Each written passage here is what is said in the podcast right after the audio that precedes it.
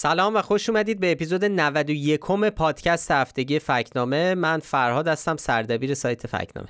سلام منم رضا هستم دبیر تحریریه فکنامه. خیلی خوش اومدیم به پادکست ما برای شنونده هایی که فکنامه رو نمی‌شناسن توضیح بدیم که سایت فکنامه یک سایت درستی سنجیه و یا همون فکت چکینگ و کار ما اینه که درستی گفته و خبرها رو بررسی می‌کنیم. و در آخر هم بهشون نشانهای مثل درست نادرست نیمه درست گمراه کننده یا بعضی وقتا هم شاخدار میدیم. تو این پادکست ما معمولا فکت چک هایی رو مرور می‌کنیم که در هفته گذشته در سایت فکنامه و شبکه های اجتماعی منتشر کردیم. تو این هفته اخیر هم یعنی در واقع یکی دو ماه اخیر ما این توضیح رو لازم می‌دونیم که بگیم که ما هر هفته این پادکست رو چهارشنبه شب به وقت ایران ضبط می‌کنیم. طبیعیه که جمعه صبح اگه میشنوید یا همون هر موقعی که گوش می‌دید ممکنه اتفاقای جدیدی افتاده باشه تو کشور که تو اون اپیزود بهشون اشاره نشده باشه. به خصوص که این روزا همونجوری که گفتم تو این یکی دو ماه سرعت انتشار خبرها به خاطر اعتراض ها در ایران خب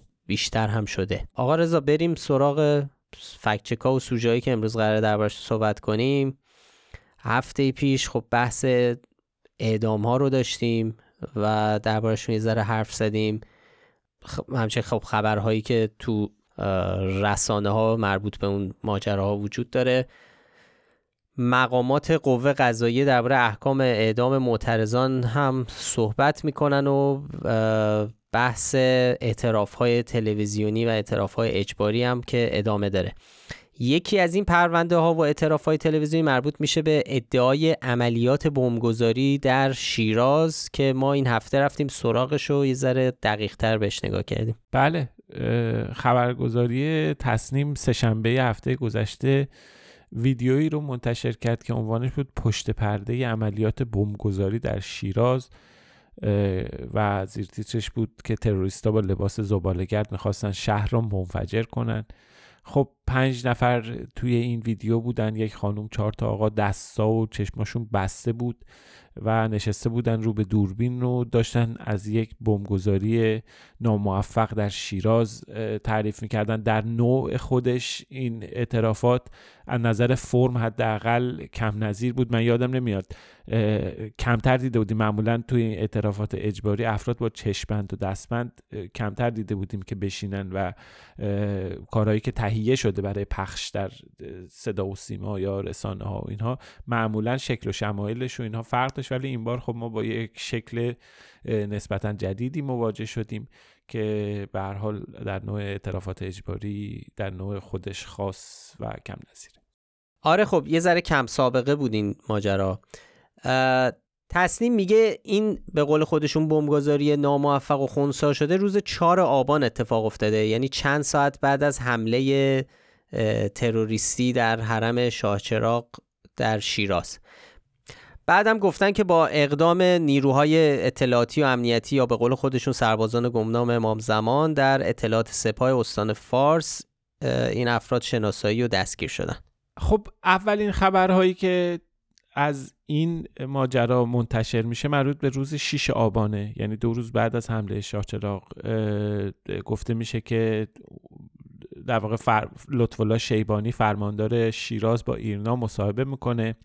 خب فرماندار اونجا میگه که یک نفر قصد داشته در خیابان مالیاباد شیراز بمبگذاری کنه و مواد منفجره با قدرت تخریب بالا رو گذاشته توی کیف که با اقدام سربازان گمنام امام زمان که حالا اصطلاح رایجه تو جمهوری اسلامی برای اشاره به ماموران اطلاعات اون موقع بازداشت میشه. خب این روایت کم و بیش هست و در هفته ها و ماه های بعد هم ادامه داره. یه ما بعد مشرق و فارس دوباره قصه هایی رو در این باره منتشر می‌کنن. اونجا میگن که به حال اونجا اشاره می‌کنن که گزارش مردمی دریافت شده که یه بسته مشکوک توی یکی از معابر شیراز دیده شده. تیمای چک و خونساسازی رفتن اونجا و این به اصطلاح بمب رو خونسا کردن. تو این روایت گفتن که عوامل این بمبگذاری شناسایی شدن و طی تعقیب و مراقبت در استانهای اصفهان و فارس دستگیر شدن. اولین چیزی که باید بدونیم اینه که اسماعیل محبی پور معاون سیاسی امنیتی استانداری فارس تو شبکه تلویزیون استانی میگه که اون شب گشت بسیج به یک نفر مشکوک میشه.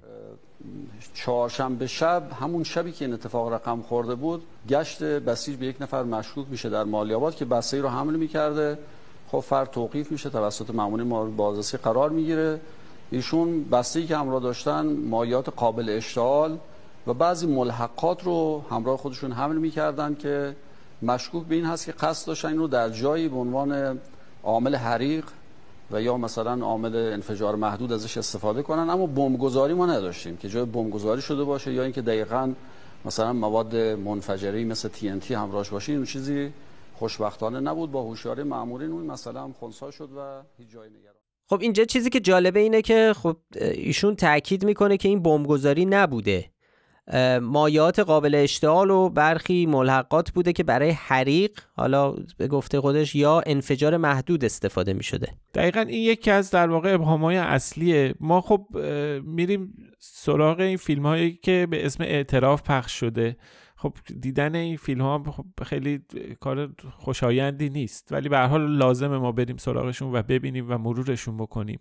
چون بخشی از روایت دست رسمی که از دستگیری این افراد و این ماجرا وجود داره متکیه بر همین اعترافاتیه که بخش شده. خب اینا یک گروهی کوهنورد و ورزشکارن که اهل شیرازن یا ساکن این شهرن. یکی از افراد این گروه خانم به اسم دنا شیبانی که مربی اسنوبورد و گرافیست و اینها بعد توی این فیلم به عنوان مسئول تبلیغات و تست عملیات معرفی میشه.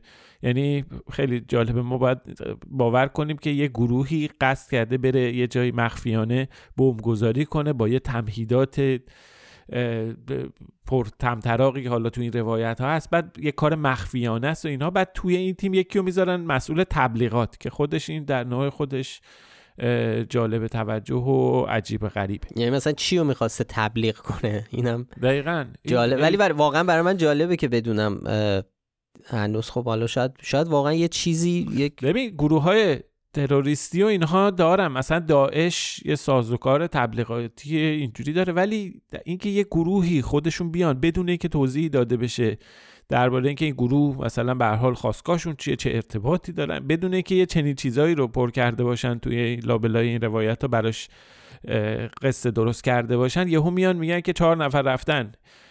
با یک وسایل محدودی اقدام به بمبگذاری کردن. مسئول تبلیغات هم معرفی کردن. حالا تبلیغات کجا چه جوری؟ خیلی خیلی نکته عجیب غریبی یکی از ابهام ها و سوالایی که وجود داره. بجز این ما در واقع کلا چهار تا ابهام اصلی رو بررسی کردیم درباره این موضوع که یکی از این ابهام ها که شاید یکی از مهمترین هاشه محل این بمبگذاریه. ببین حسام موسوی یکی از افرادیه که متهم بازداشت شده اعتراف اجباریش پخش شده. مربی سنگ نوردیه میگه بمبگذاری قرار بوده جلوی استانداری فارس انجام بشه که دیده بشه. ولی خب از اون طرف تو تمام روایت هایی که پیش از این وجود داشته رسانه های حکومتی تاکید می‌کنن که از همون ابتدا مقام امنیتی استان فارس گفتن رسانه ها تاکید می‌کنن که نقشه بمبگذاری تو حوالی مالی آباد و میدان احسان تو شیراز بوده. اصلا تا الان صحبتی از استانداری در میون نیست و ما جایی نمیشنویم نمی‌خونیم.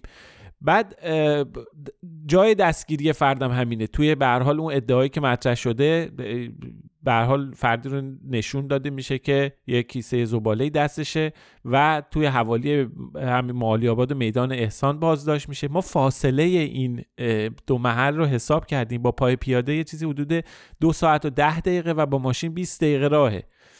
بعد طرف داره میگه که توی اعترافی که داره پخش میشه میگه که به این دلیل مکان انتخاب شده یعنی جلوی استانداری که چون بیشترین جایی که توی شیراز دوربین وجود داره. خب این انتخاب هم منطقی به نظر نمیسه یعنی اگه بخوایم قبولش کنیم باید بپذیریم یه سری آدم نشستن فکر کردن که بمب رو ببرن در جایی بذارن که بیشترین دوربین و کنترل امنیتی وجود داره. بدون اینکه حالا سازماندهی خاصی چیزی داشته باشن اینها که این هم نکته عجیب غریبیه. ولی خب غیر از مکان هم ما درباره ترکیبات بمب هم تو مطلب نوشتیم. دو نفر توی ویدیو درباره ترکیبات بمب صحبت می‌کنن. امیر ارسلان مهدوی که مربی, مربی اسنوبورد و اشراق نجف آبادی که مربی دوچرخه سواری کوهستانه. گفته میشه که اشراق نجف آبادی سرتیم گروه به اصطلاح و امیر ارسلان مهدوی هم با عنوان بمبگذار معرفی میشه. میگن که اشراق اکلیل و سرنج رو تهیه کرده و با هم قاطی کرده تاشون رو برده خونه که تست کنه. امیر ارسلان میگه روز بمبگذاری از ماشینش 7 لیتر بنزین کشیده و توی دبه ریخته که اشراق آورده بوده. بعد اشراق میگه که ظرف پلاستیکی که توش اکلیل و سرنج بوده رو روی این دبه پلاستیکی قرار میدن و دورش پلاستیک میپیچن. یعنی این بمب یعنی این بمبشون این بمب این, این بوده مثلا. که میگن بمب تو گیومه بذاریم. یعنی در واقع همون اکلیل سرنجه که گذاشتن رو در یه دبه بنزین. این چیزی که ادعایی که مطرح میشه. آره دیگه این همینیه که خب میگن مواد اشتعال زا دستگیر شدن و حالا اینو بعدا اینو چیزش کردن به اسم بمب. ولی خب اینجا اسم محمد خیوه هم میاد. که ایشون کونورد و طبیعت گرده تو فیلم گفته میشه که ایشون یه ریموت از قبل خریده بوده که روی این دبه قرار دادن. واقعا از یه طرف سناریو خنده داره از یه طرف واقعا نگران کننده هست که پنج نفر با یه چنین سناریویی متهم میشن و در معرض خطر واقعا قرار می‌گیرن. حالا دو تا ویدیو هم منتشر کردن درباره خونسا کردن این به اصطلاح بمب. توی ویدیو چی می‌بینیم؟ دو نفر با لباس شخصی و با استفاده از انبردست در واقع قطع کردن یه سیمن که دارن اون سیم رو از داخل یه ماده خاکستری رنگ که به نظر می‌رسه اکلیل سرنجه در میارن. بعدم دوربینم اونجا وایساده و داره از همه اینا فیلم می‌گیره. این در حالیه که کلی پروپاگاندا قبلا راجبش شده درباره اینکه تجهیزات خونساسازی بمب جمهوری اسلامی و سپاه و اینا چه تجهیزاتی داره چه امکاناتی داره. بعد اینجوری دو نفر با لباس یه انبردست رفتن بمبی رو دارن خونسا می‌کنن که خبرگزاری تصنیم رسانه های حکومت میگن این قرار بوده شهر رو منفجر کنه. یا ایرنا گفته بود که از عبارت مواد منفجره با قدرت تخریبی بالا صحبت کرده بود. و گفته بود که تیم چک و خونساسازی در واقع حرفه‌ای به محل اعزام شدن که خب این واقعا این هیچ تناسبی با این ویدیوهایی که منتشر شده نداره. اون جالب اون دستگاهی هم که به عنوان ریموت معرفی شده خیلی خب توی بازار خیلی در دسترسه. تو بازار با قیمت تقریبا 350 هزار تومن میشه خریدشون. بعدش اصلا تو این ویدیویی که داریم می‌بینیم این ریموت از محل ترمینال به منبع تغذیه وصل نیست چه این دستگاهی اصلا کار نمی‌کنه. حالا توی مطلب بیشتر توضیح دادیم که چه ابهام های دیگه ای هم وجود داره. دو تا مورد دیگه هم هست که محل ابهام بوده. یکی مربوط به چگونگی انتقال این حالا به اصطلاح بمب به محل.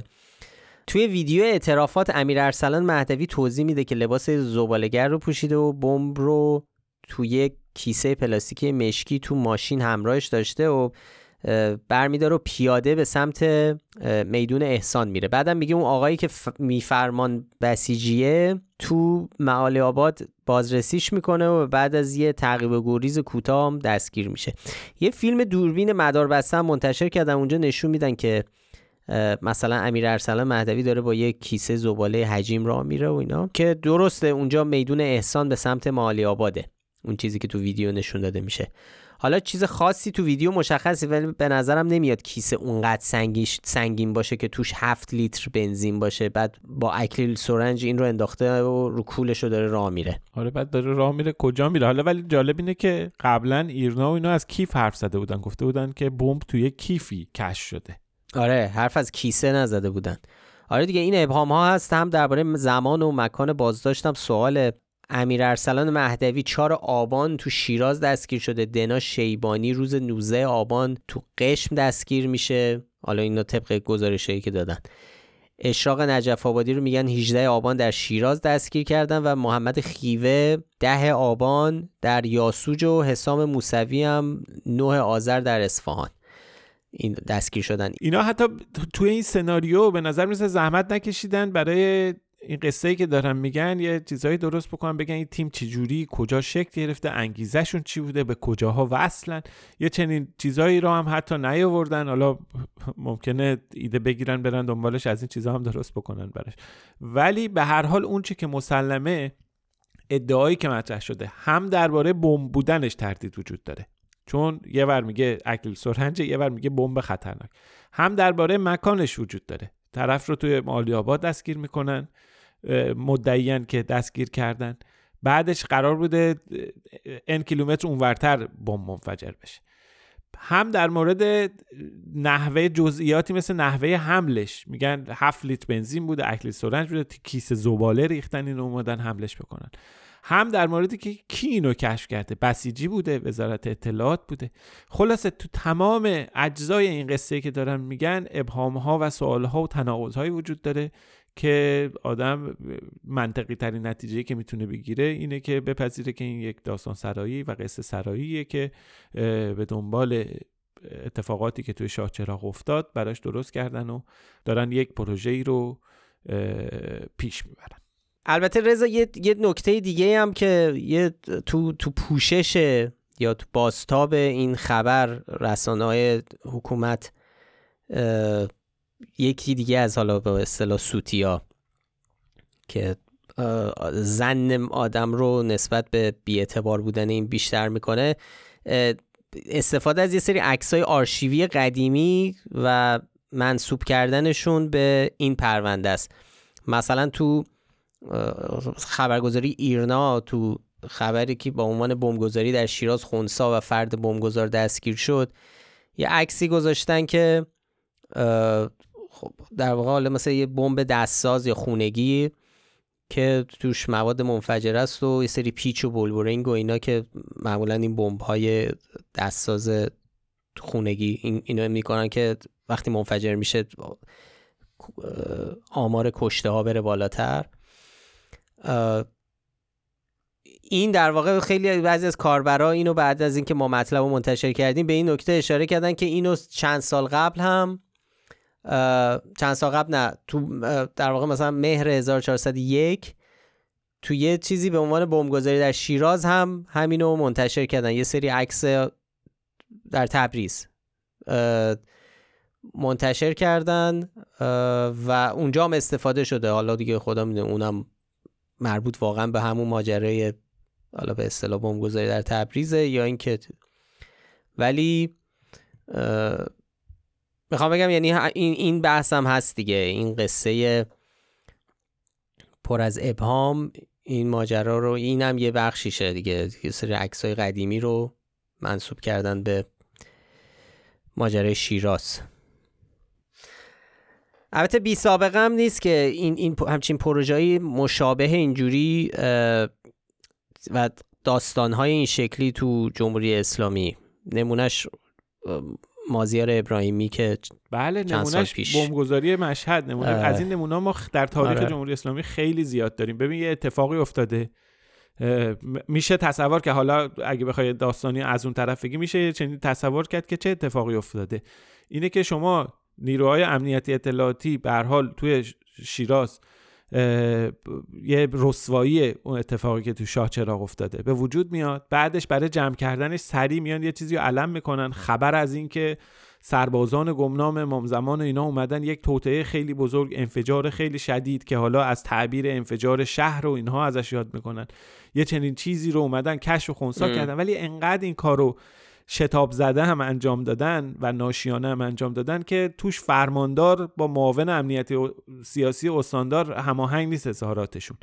بعدش رسانه های وابسته به سپاه روایتشون با همدیگه فرق می‌کنه. با روایتی که مقام ها میگن فرق می‌کنه. بعد همه اینا با اعترافات با همدیگه در تناقضه. یعنی همه اینها رو هم نیومدن به شکل سر و سامون یه روایت ترتمیزی ازش ارائه ندادن که سخت نشه توش تناقض پیدا کرد به راحتی.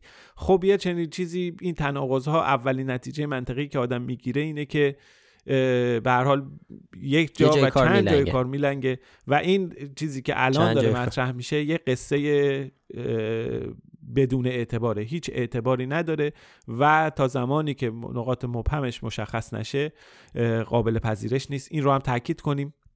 حتی اگر این قصه هم به درستی تعریف می‌شد حتی اگر این قصه سوراخ هم نداشت تناقض هم نداشت باز هم اعتمادی نبود. ما داریم درباره سیستم اطلاعاتی و یه سیستم رسانه‌ای صحبت می‌کنیم که سابقه مازیار ابراهیمی رو دارن که اشاره کردی. به هر حال نمی‌تونن نمی‌دونن کی اومده اون دانشمند هسته ای رو ترور کرده. بعد میان یکی رو می‌گیرن برای اینکه بتونن اثبات بکنن که ما تونستیم یه کاریو کردیم یه بیگناهی رو میارن که بعدا خودشون میپذیرن. منظور اینه که این روایت حتی اگر سوراخ هم نداشت قابل حتی اگر تناقضم نداشت قابل استناد نبود اعتبار نداشت. اما حالا که دیگه این همه تناقض توش وجود داره این همه سوراخ وجود داره توش قطعا می‌تونیم بگیم که یک داستان بیاعتباریه که نمیشه بهش استناد کرد.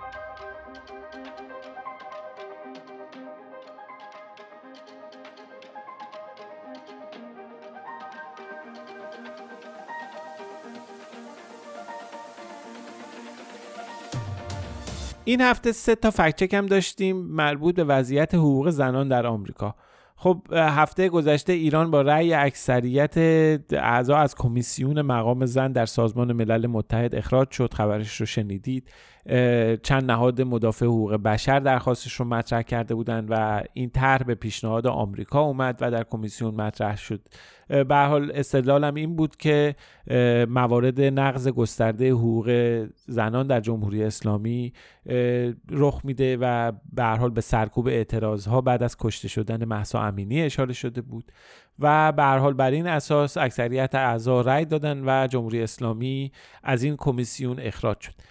مقامه های جمهوری اسلامی به حال خیلی معترض شدن به این تصمیم اما به جز این هم در شبکه های اجتماعی و در رسانه ها شروع کردن به طرح استدلال هایی به آمارهایی درباره وضعیت حقوق زنان در آمریکا اشاره کردند که اونجا خودش به حال داره نقض حقوق بشر میشه مشکلاتی وجود داره این استاندارد دوگانه است و با ایران و آمریکا به طور یکسان برخورد نمیشه.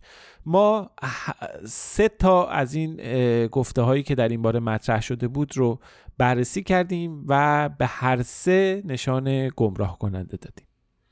آره دیگه این یک روندیه که خیلی ما می‌بینیم تو جمهوری اسلامی که اصطلاح پس چه اسم هم هست دیگه. یعنی که تا یه اتفاقی میفته میگن خب خود اون کشورها خودشون نمی‌دونم فلان مشکل رو دارن. این وضعیت تو خود اون کشورها هم اونجوریه یه مغلطه ایه که خب خیلی زیاد ما می‌بینیم از طرف جمهوری اسلامی. حالا خیلی سریع بخوایم اینا رو مرور کنیم. یکی از این ادعا که جدید نبود قبلا هم مطرح شده بود. ما اون موقع هم بهش نشان گمراه کننده داده بودیم. تو اپیزود 68 پادکست دربارهش صحبت کردیم. اون موقع امام جمعه کرج گفته بود که آمریکا بین ده کشور اول ناامن برای زنان در دنیا قرار داره. این بارم امام جمعه ارومی همین ادعا رو تکرار کرده. که آقای مهدی قریشیه گفته طبق آمار رسمی آمریکا یکی از ده کشور ناامن برای زنانه. این ظاهرا امامان جمعه خیلی علاقه یه چیزیه که آره. حالا تو این بولتنا و ایناشون احتمالاً حالا نوشته میشه. به حال آره دیگه این ستاد هماهنگی ائمه جمعه وجود داره. خب بالاخره یه سری bullet point ها و talking point های چیزی برایشون فرستاده میشه این تئوری توطئه نیست ولی شما کافیه نطق امامان جمعه تو شهرهای مختلف رو کنار هم بذارید. محتوا تقریبا 100 درصد یکیه. به خاطر همین جمله بندی ها ممکنه فرق بکنه. از مرکز بالاخره از یه ستادی داره یه سری هماهنگی میشه یه سری حرفا رو باید بزنن هر هفته دیگه. همینجوری هر امامی که واسه خودش که نمی‌تونه. آره یعنی که ما میگیم امام جمعه علاقه دارن که منظور که از علم خودشون نمیرن به این موضوع ناامنی زنان در آمریکا اشاره کنن بلکه احتمالا تو این چیزی که براشون فرستادن.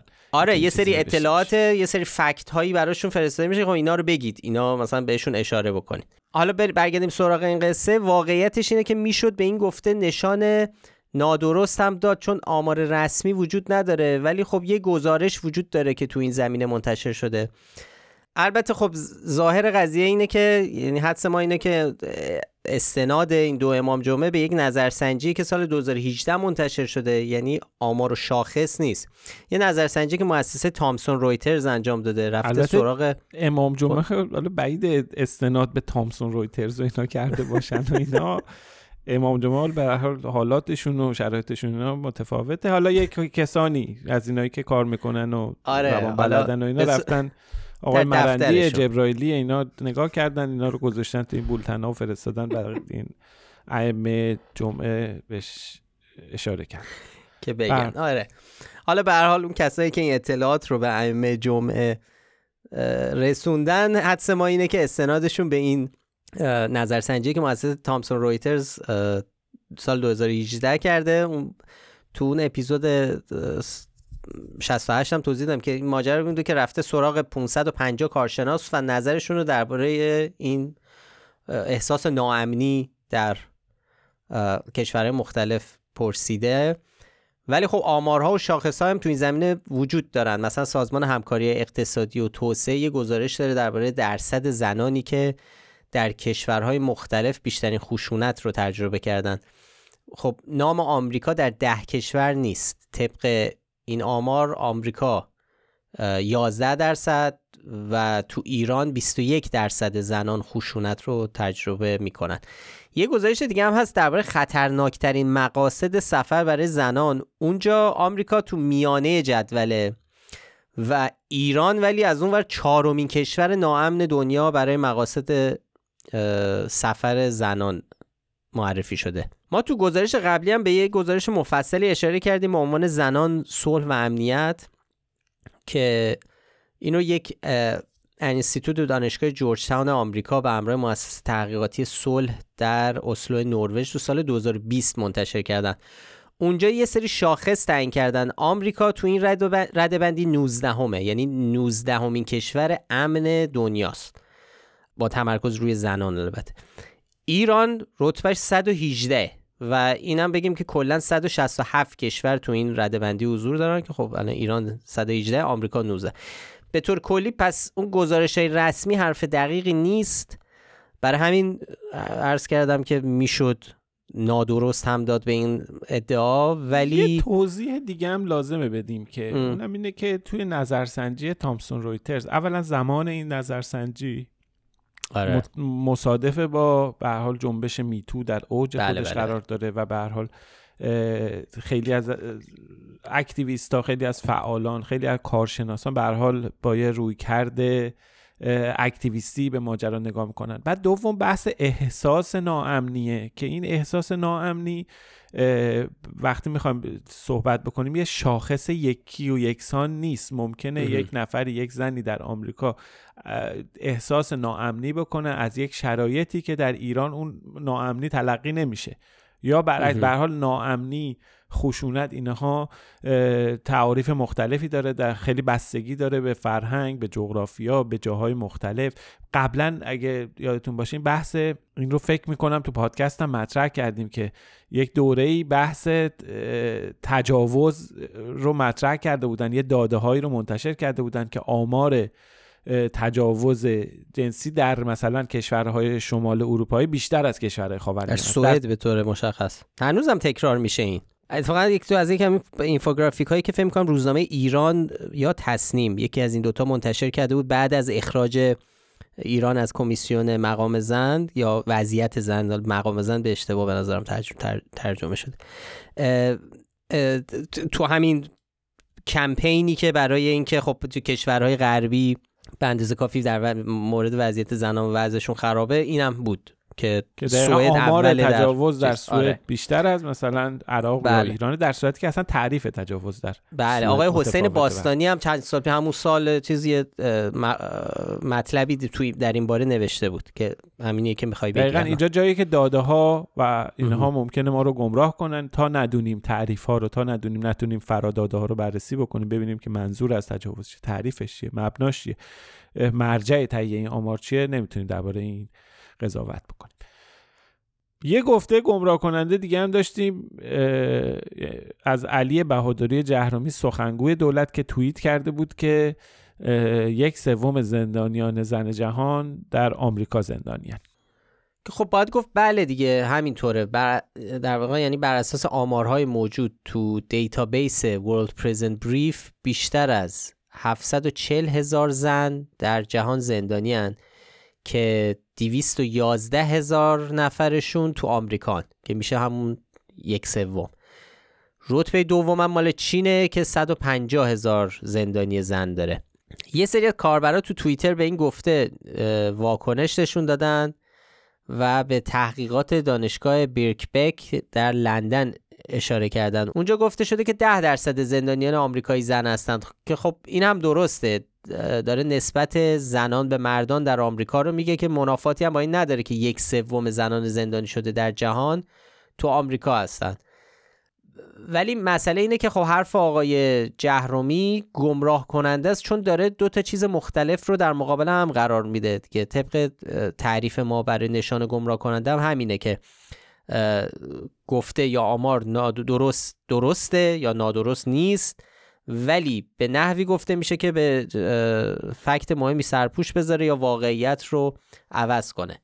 حالا این حرف آقای جهرومی هم این نشان رو می‌گیره چون داره دوتا چیز رو کنار هم می‌ذاره. مسئله ایران نقض حقوق اولیه انسانی مثل آزادی پوشش، آزادی بیان، آزادی عقیده است. ولی این مسئله آمار بالای زندانی زن, زن در آمریکا یه بحث حقوقی و اجتماعیه که خب ریشه های دیگه ای داره. لزوما زنان رو در واقع هدف قرار نداده اینجا. یه بحثی جداییه که یه موزل اجتماعی که اصلا آمار زندانیان آمریکا بالاست. خیلی هم دربارهش صحبت میشه. خیلی بله. مطبوعات اینا دربارهش صحبت می‌کنن.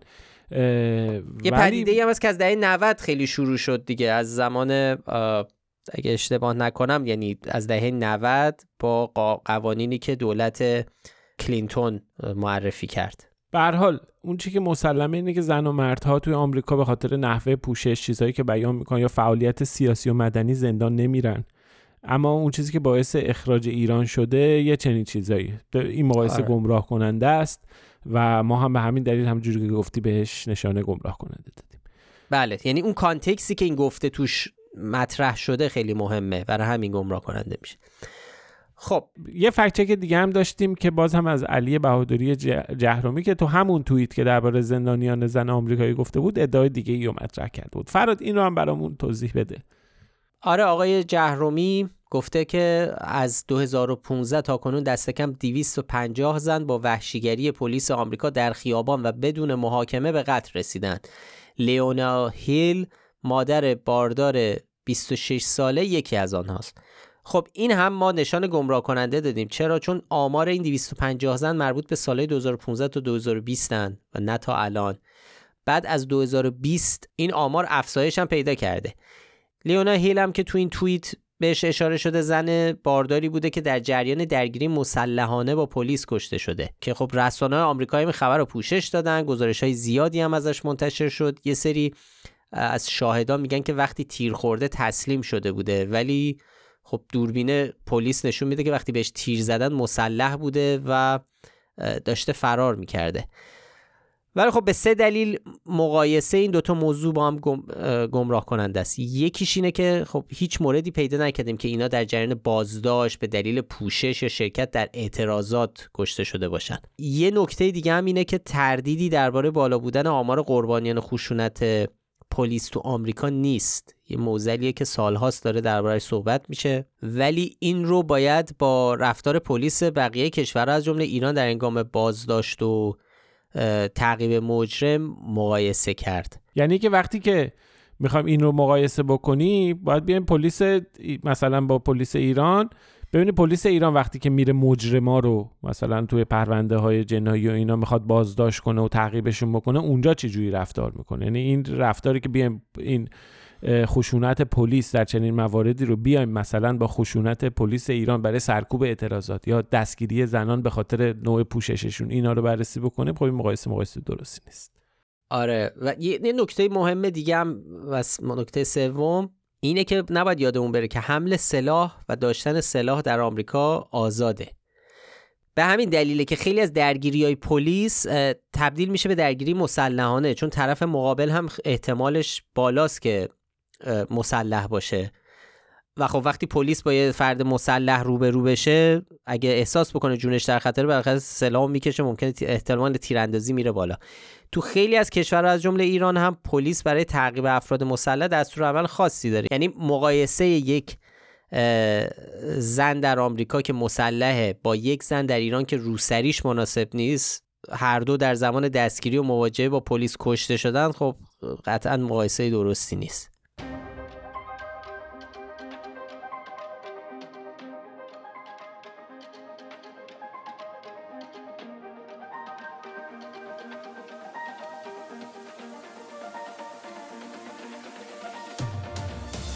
خب یه موضوع دیگه که ما این هفته بهش پرداختیم و رضا جا از شما خواهش بکنم که برای ما توضیحش بدی اینه که تو روزهای گذشته برخی از مخالفان جمهوری اسلامی یه سری کارزارهایی را انداختن یا کارزارهایی رو پیشنهاد دادن که خب تو شبکه های اجتماعی هم زیاد چرخیده و اونم اینه که کارزارهایی برای برداشت گسترده پولها از بانک برای اینه که خب مثلا آسیب اقتصادی بزنن به حکومت.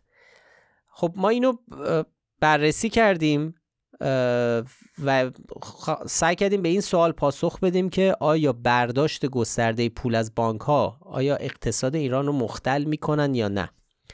رضا می‌خوای این یه توضیح برای ما بدیم ببین بله خب به طور مشخص همونجوری که گفتی هدف این کارزارا اخلال در شبکه بانکی ورشکستگی بانک و اخلال در کلا سازوکار و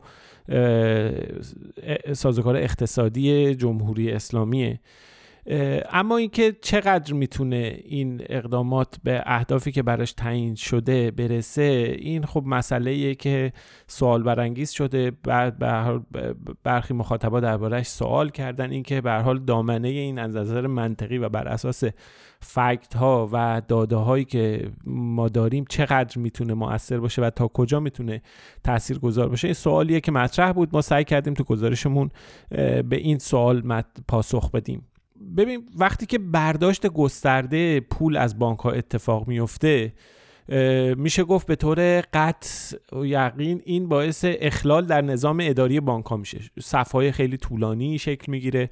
بانک ها پول نقد می‌دونیم ندارن. حجم کل اسکناسی که وجود داره در کشور تقریبا دو درصد کل نقدینگی یعنی بقیه نقدینگی به های دیگه ای هستش. پولیه که توی بانک ها هستش توی انواع سپرده ها قرار داره. بنابراین وقتی خب یه حجم زیادی از آدما میرن و می‌خوان پولشون رو نقد کنن خب بانک به مشکل برمیخوره. مربوط به این کارزار هم نیست. مثلا خب دیدیم مثلا یه موقع هایی مثل شب عید که مردم پول نقد نیاز دارن و اینها هم معمولا بانک ها به مشکل برمیخورن. پول ندارن. نمی‌تونن نقد بدن یا به محدودیت می‌ذارن. این که این کارزار می‌تونه باعث اخلال در شیوه اداری و خود وضعیت ظاهری بانک ها بشه این درش تردیدی نیست. گزارش هم منتشر شده که نشون میده حالا به حال صف های شکل گرفته مقابل آبر بانک ها در داخل بانک ها صف شکل گرفته به مردم حساب نارضایتی می‌کنن مشتریان ناراضی اینها این یه بخششه. اما اینکه فرض کنیم مردم بیان و این پول ها رو بگیرن این چه تأثیری می‌تونه؟ پولاشون از حساب های بانکی در واقع خارج بکنن؟ چه تاثیر ببین اینجا خیلی مهمه که ما بدونیم که درباره چه حساب بانکی داریم صحبت می‌کنیم. ما یک سری سپرده به اصطلاح دیداری داریم که از نظر فنی بهش پول گفته میشه. حساب سپرده دیداری یعنی پول جاری پولی که شما همون لحظه می‌تونی نقد باش خرید کنی. یه سری هم سپرده پسنداز و اینا داریم. سپرده قرض الحسنه سپرده پسنداز مدت دار کوتاه مدت بلند مدت حساب سرمایه گذاری اینها بهش میگن شبه پول. اینا پولایی هستش که نقد کردنشون استفاده کردن ازشون به حال یه مراحلی داره یه زمانی طول می‌کشه تا اینا تبدیل به پول بشن. نکته اینه که اگر این پول ها از حساب های پسنداز از سپرد از شبه پول بیان به سمت پول تبدیل بشن به پول های قابل نقد بیان تو حساب های جاری بیان تو در واقع پولی که خیلی راحت میاد مبادله میشه هر روز این خب می‌تونه اثر تورمی بذاره. در واقع ترکیب نقدینگی رو به هم می‌زنه. ما در سالهای گذشته خب دو تا تجربه داشتیم. یکی تجربه سالهای 92 تا 96 رو داشتیم که با اینکه نقدینگی افزایش پیدا می‌کرد اما ما شاهد تورم نبودیم به خاطر که بخش عمده ای از این نقدینگی توی حسابای پسنداز حبس شده بود و پول بیرون نمیومد که بخواد تورم ایجاد بکنه.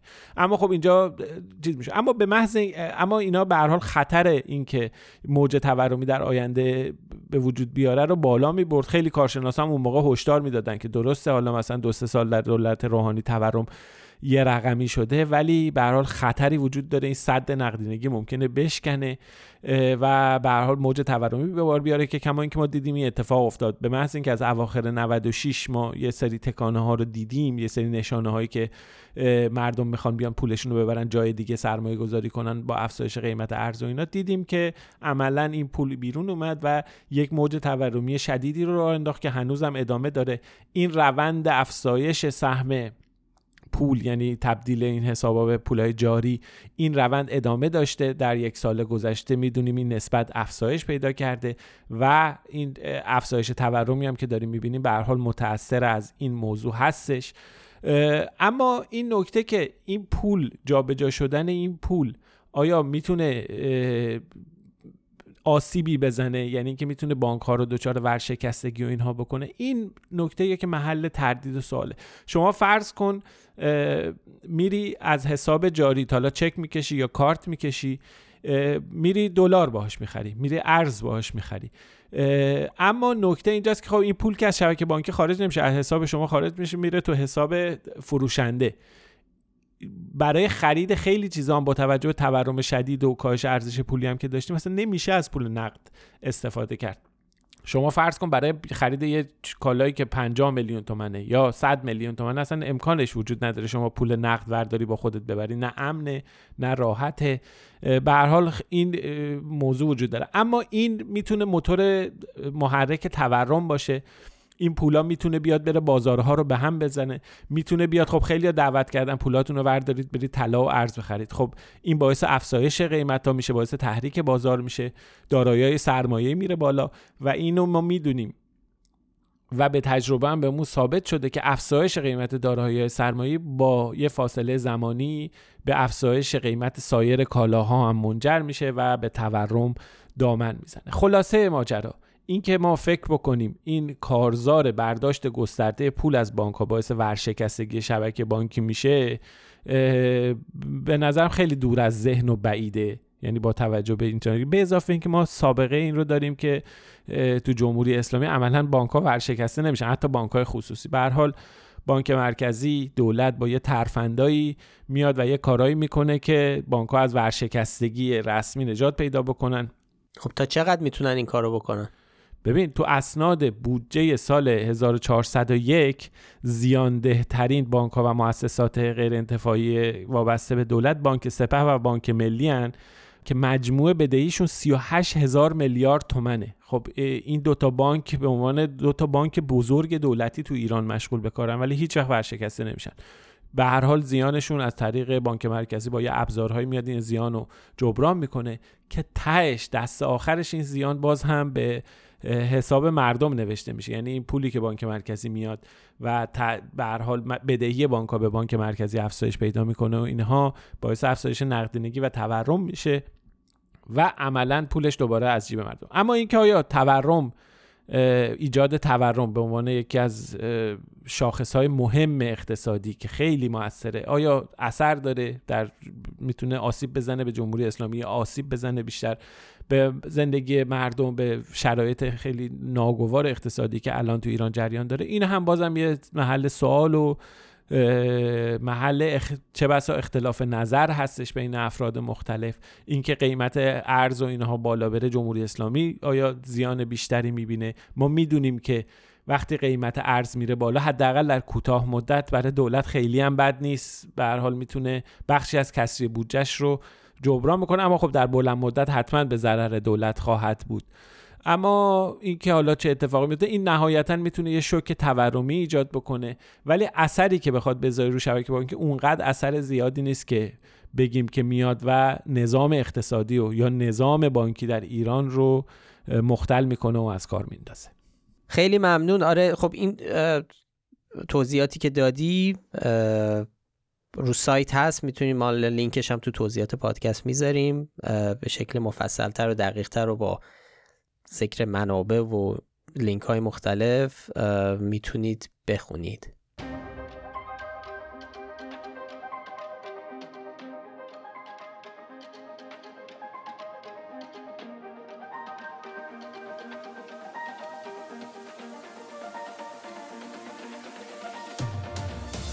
خب به عنوان آخرین فکت چک می‌خوایم دوباره بریم سراغ یه فکت چک تکراری. اگه شنونده پادکست ما باشید حتما می‌دونید که ما در طول سالها به یه سری فکت چک های یه سری ادعاها هستن که مدام تکرار میشن و هرچی هم ما فکت چک می‌کنیم این میگیم این چیز نیست و هرچی سند رو میشه در ردشون باز هم دوباره میان. یکی از چیزهایی که آقای خامنه ای رهبر جمهوری اسلامی خیلی دوست داره تکرار کنه. و فکر می‌کنم رضا این چهارمین باره درسته؟ که ما سراغ داریم. شمارشش واقعا از دستمون در رفته فکر می‌کنم آره تو چیزایی که ما دیدیم یعنی تا وقتی که ما از وقتی که ما داریم رصد می‌کنیم این چهارمین باره که آقای خامنه ای این ادعا رو تکرار می‌کنه که داعش رو آمریکا درست کرده. و خودش هم اعتراف کرده که ما این کارو کردیم. و خودش هم آره استناد می‌کنه به گفته های مقامات آمریکایی. این دفعه هم تو سخنرانیش در دیدار با خانواده های قربانیان ماجرای شاهچراغ دوباره گفته که آمریکا صریحا گفته که ما داعش را تولید کردیم. خب کانتکس صحبت هم خب اینه که چون خب به حال روایت رسمی اینه که داعش عامل جنایت تو شاهچراغ بوده پس در نتیجه به صورت غیر مستقیم این آمریکاست که مسبب این قضیه است. خیلی جالبه که آقای خامنه این دفعه از عبارت تولید هم استفاده کرده. حالا تولید کردن حالا بگذاریم حالا از این موضوع.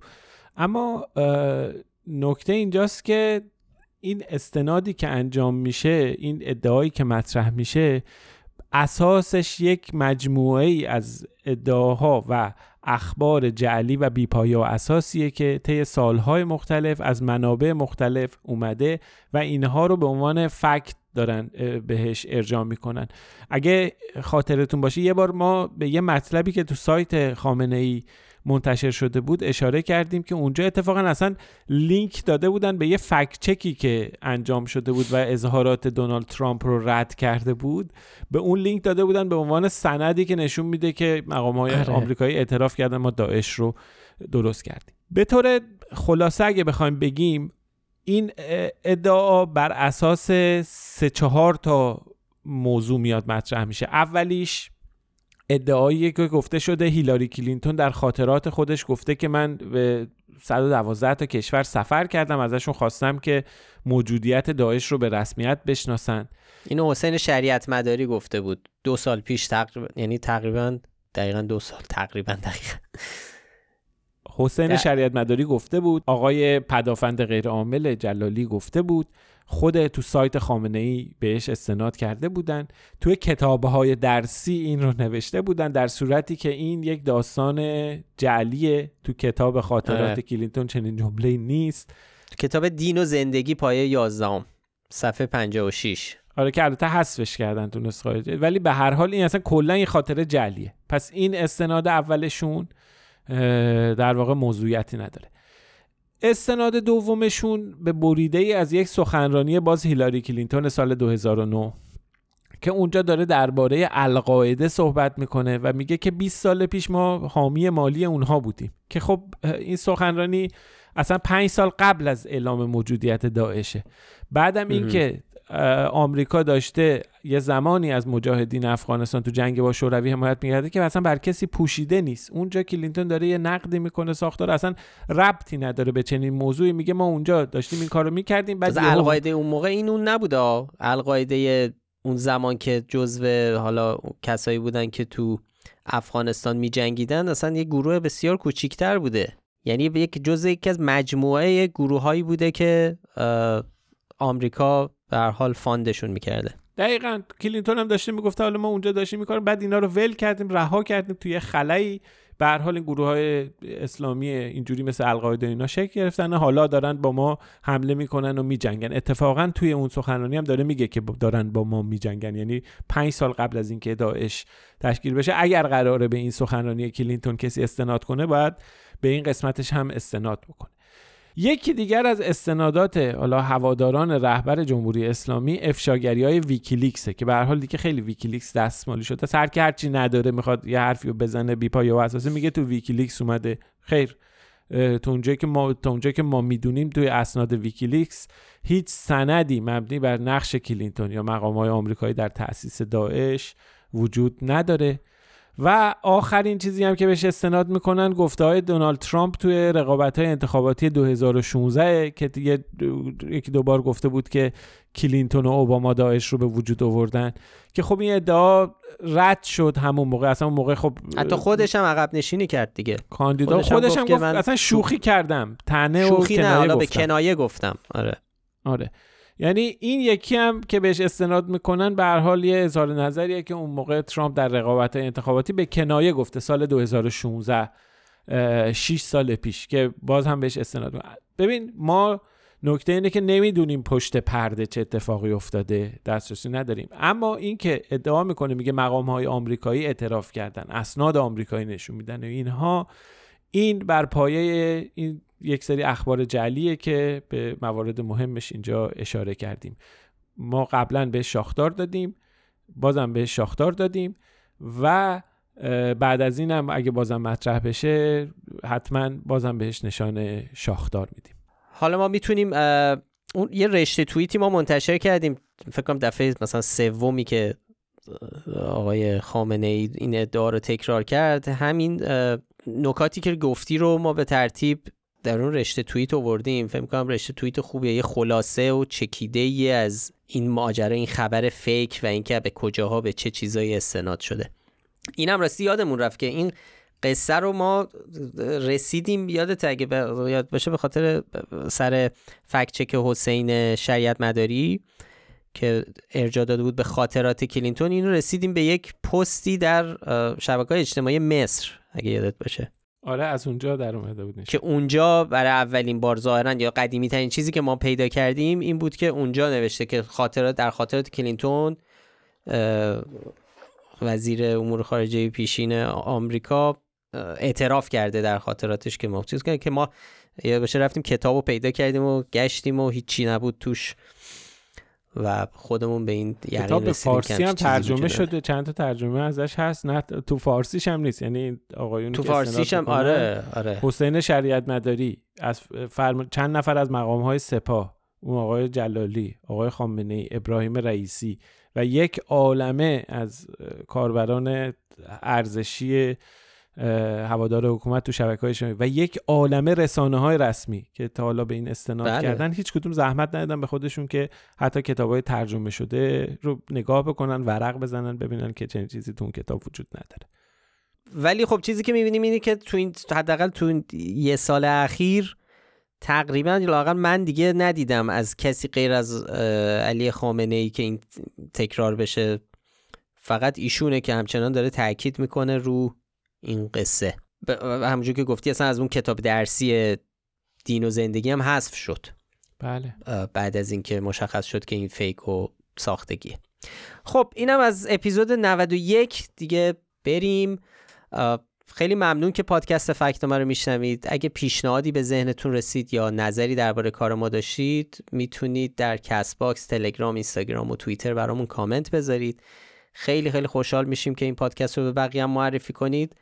برای پیدا کردن ما کافی اسم فکنامه رو به فارسی یا انگلیسی در همه اپ های پادکست جستجو کنید. ما مثل هر هفته لینک مطالبی رو هم که بهشون اشاره کردیم و در بخش توضیحات پادکست می‌ذاریم که راحتتر بهشون دسترسی داشته باشید. تهیه کننده پادکست فکنامه افشین صدریه و هیلا نیکو هم مدیر هنریشه که برامون کاورها رو طراحی می‌کنه و می‌سازه. آدرس سایت ما هم هست فکنامه تا هفته دیگه خداحافظ. وقتتون بخیر. خدا نگهدار.